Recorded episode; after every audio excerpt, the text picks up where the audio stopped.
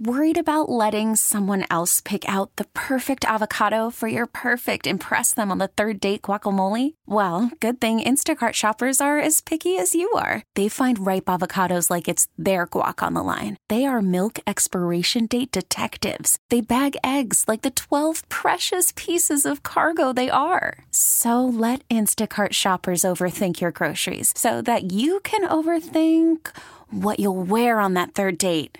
Download the Instacart app to get free delivery on your first three orders while supplies last. Minimum $10 per order, additional term supply. We get it. Attention spans just aren't what they used to be heads in social media and eyes on Netflix. But what do people do with their ears?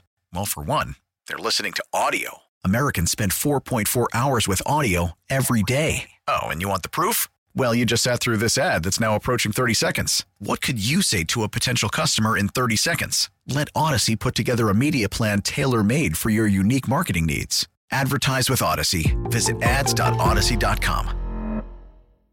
Hey, Jess, want to come for a ride on my motorcycle? You know, we can talk about our feelings and explore our emotional compatibility. I thought you'd never ask. The exchange you just heard didn't actually happen, but it could. Bundle your home and other vehicles with Progressive, and you could use the savings to make sure the motorcycle is always ready for your dream girl. So keep the dream alive and the savings coming with Progressive. Progressive Casualty Insurance Company affiliates and other insurers. Never miss a moment of WGR Sports Radio 550 again. Rewind up to 24 hours with Audacy Rewind. Download the Audacy app, select WGR, and go back in time. Driven by Northtown Automotive. Shop online at northtownauto.com. All right, good morning. Welcome back to Sports Talk Saturday. Nate Geary here in the driver's seat for the next uh, two hours or so.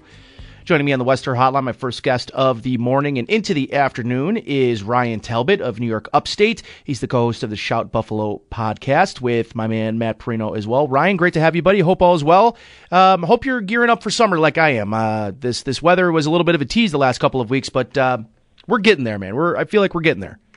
Yeah, you're you're not wrong. You know, we get a few days here in a row that uh, are beautiful and get you ready for the summer, and then it uh, hits you with the cold again. But definitely ready for that. Ready for the draft though next week, and excited to be on talking with you.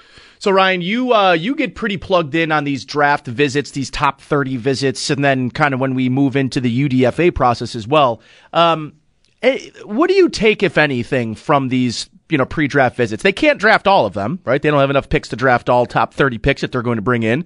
But you know, when you kind of look at year over year trends, uh, they they brought in a bunch of corners last year and they took a corner. Would you say that them looking at as many wide receivers this year maybe indicates this team's really looking deeply into this wide receiver class. And does it necessarily mean they'll take one in the first if they're using top 30 meetings or top 30, um, you know, uh, like, like meet at like scouting meetings with these players? Or would you just say they want to bring in guys that they want to get a better look at and, and potentially look at maybe beyond day one? Well, looking at the top 30 visitors and the names attached to wide receiver, I, I think there's a legitimate possibility that at number 27, that's the route that they go.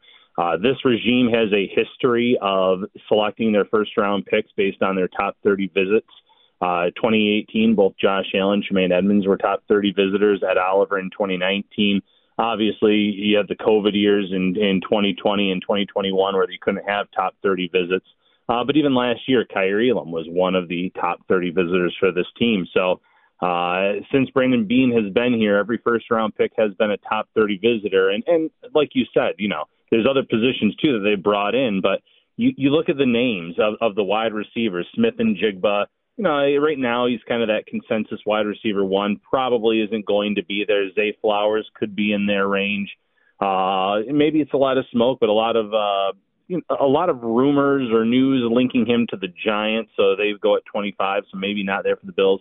Jordan Addison though is, is the one that I could really see the Bills zeroing in on in the first round if he's still there it's funny at the end of the college season he was the consensus number one wide receiver in this draft class and it happens every year between the combine and uh I don't know if it's just boredom or what. He, he's suddenly dropped down three four spots in these wide receiver rankings but the, film shows this a great route runner a great hand someone that could come in immediately and be Buffalo's number three wide receiver but has, has the ceiling to be a, a wide receiver one in this league Uh, and, you know, Brandon Beane said something interesting. He goes, sometimes when you draft a guy, you're going to get him on the field immediately, but you're also thinking one or two years ahead. And, you, you know, you look at Gabe Davis, he's entering the final year of, of his rookie deal. He might not be here in 2024. And, and uh, Stefon Diggs, obviously, with that contract, is here for at least a year or two.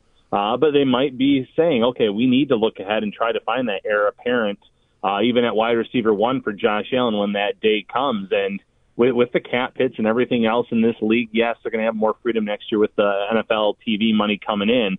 Uh, but you also want to kind of lower those cap hits so you have more freedom to sign guys in free agency at other key positions.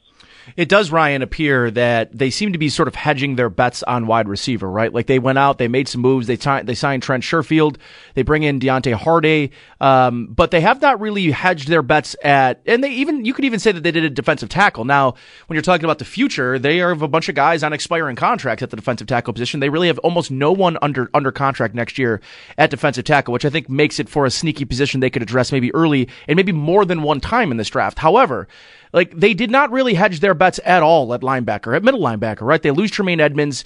Um, you know, they they did just bring in uh, AJ Klein again, but I, am not really certain that, that that that's a guy I view as someone that can play 17 games at Mike linebacker in this defense. So I would say that if they've hedged bets at other positions, just in case they don't get their guy in the draft in the first round, they didn't really do that at linebacker. And does that maybe speak to a little bit of it's the most glaring hole on this team. I think everyone else, other GMs know this, other draft prognosticators know this. And yet, there doesn't really seem to be the perfect fit at 27 for them to take a linebacker. It really seems like linebackers are going to start falling between like 35 and maybe 50, again, which is kind of right in the range of the Bills not being there. And, I'm sort of wondering what your overall philosophy on what they might do to address the middle linebacker position, which we know is important to Sean McDermott's defense and always has been. He's always had somebody there, Luke Kuechly and um, obviously Tremaine Edmunds. But like I, I think about this too, Ryan, in the same question of what their philosophy should be and, and how they attack the linebacker position is. Does the linebacker position actually like really mean more to a Sean McDermott's defense than like a Bill Belichick's defense? Well, I, I think actually in many ways it does. And it, at the end of the season, you know, Beane and McDermott both talked about how they put rankings on certain positions and how certain positions on their defense or even on their offense might be ranked higher than other teams. And, you know, they went out early on in this regime and they drafted Edmunds in the first round. And Matt Milano was a 2017er that uh, turned into a star for this team, but we've seen how important those two have been to the defense. Now with Edmunds gone, uh, I do think there is a hole there. And, you mentioned they didn't bring anyone in, at least that we know of, on top 30 visits and even the private workouts. We haven't seen them linked to any of the top guys at linebacker. But I think the Bills also realized one, none of the linebackers in this draft class maybe necessarily are a, a first round value. Now, maybe at 27, they surprise and uh, they take a Drew Sanders, who mock drafts have really liked, or, or a, a Campbell, who uh, I really like. But I, I feel like their fits are in round two, like you said. And uh, if it's a round two pick, you know, they, they've done their due diligence on these guys, regardless of a top 30 visitor or a private workout, or if they had them for a Zoom or not. Uh, they met with them at the combine. They they talked to the coaches of all these guys. Obviously, Campbell is working with uh, Luke Kuechly, so they can talk to Kuechly about him as well. Uh, I do see them being in, in play for a linebacker on day two of the draft if one is there, and if one does fall into that 50 range uh, trading up in, in, on day two would definitely be something I could envision them doing. But uh, I also think the Bills are saying all the right things right now in case they miss out on those linebackers in terms of we like the guys that we have. We want to have that internal competition. Uh, they, they obviously drafted a linebacker third round last year. We did not get to see him on the field very much in Terrell Bernard, but you know, they're saying he has the ability to play that role. Uh, Baylon Spector tested off the charts in, in RAS uh, in terms of that athleticism, and, and if that's what they're looking for, he has a year under his belt in the system. You bring him in, you give him the chance to compete.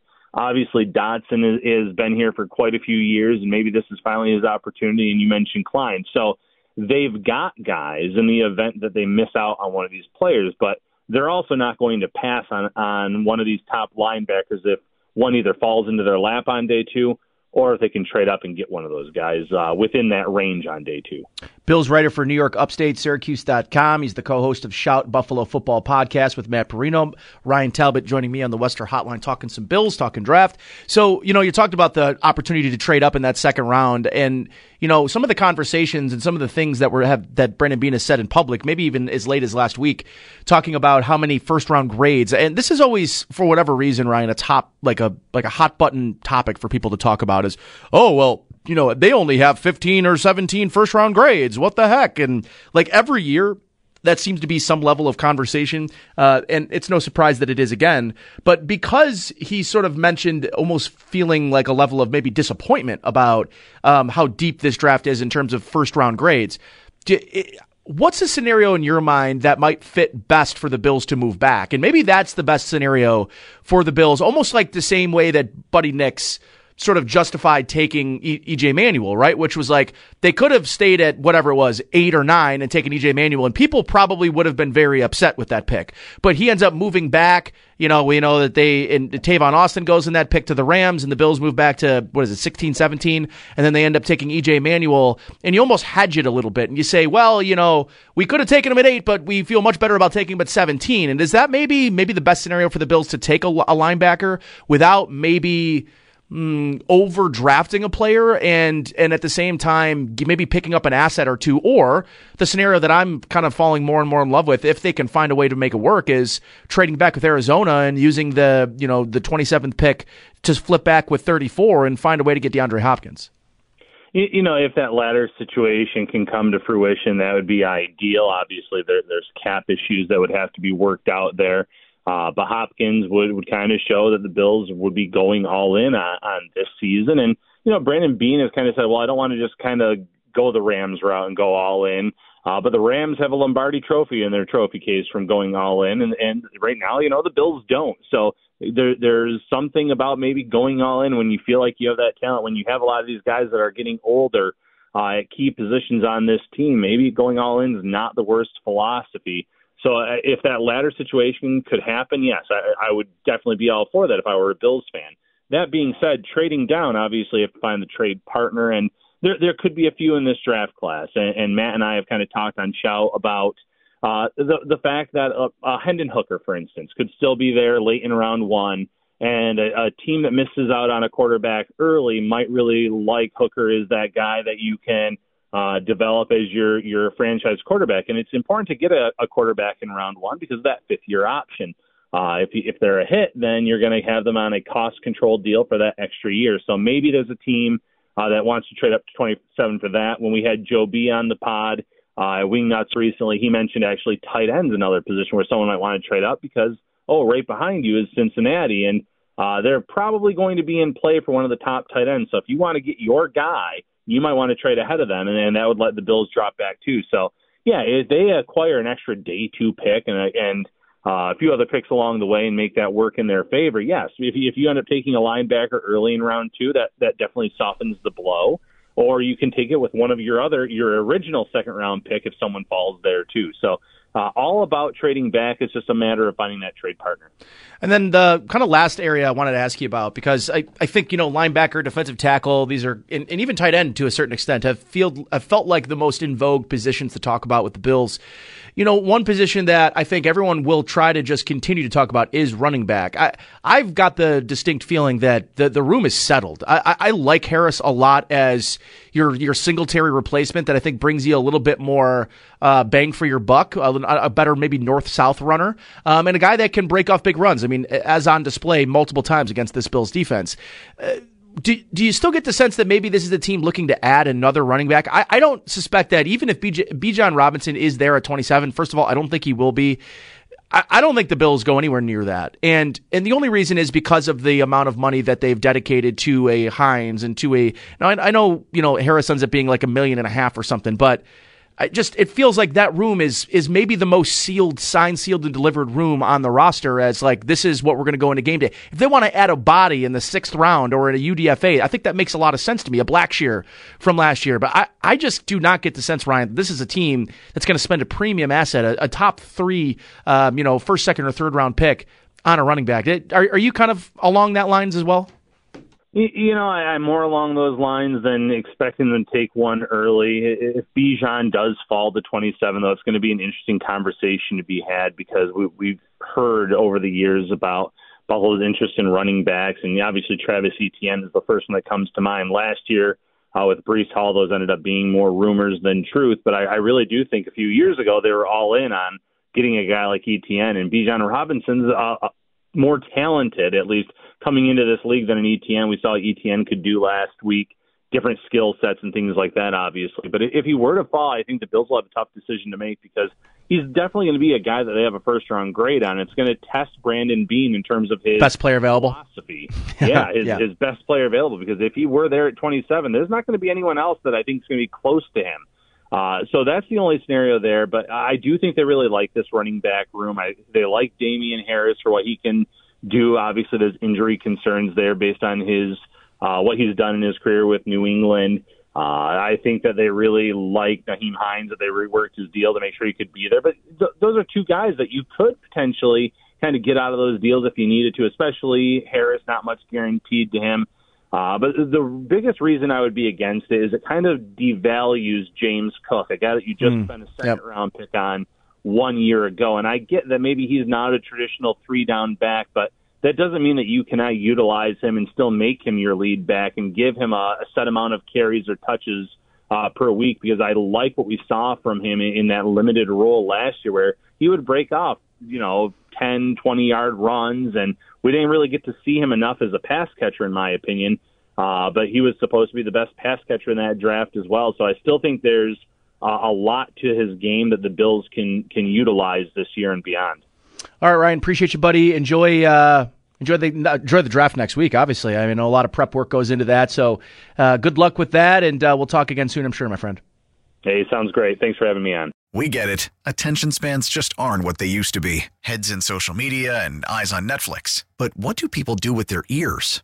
Well, for one, they're listening to audio. Americans spend 4.4 hours with audio every day. Oh, and you want the proof? Well, you just sat through this ad that's now approaching 30 seconds. What could you say to a potential customer in 30 seconds? Let Audacy put together a media plan tailor made for your unique marketing needs. Advertise with Audacy. Visit ads.audacy.com.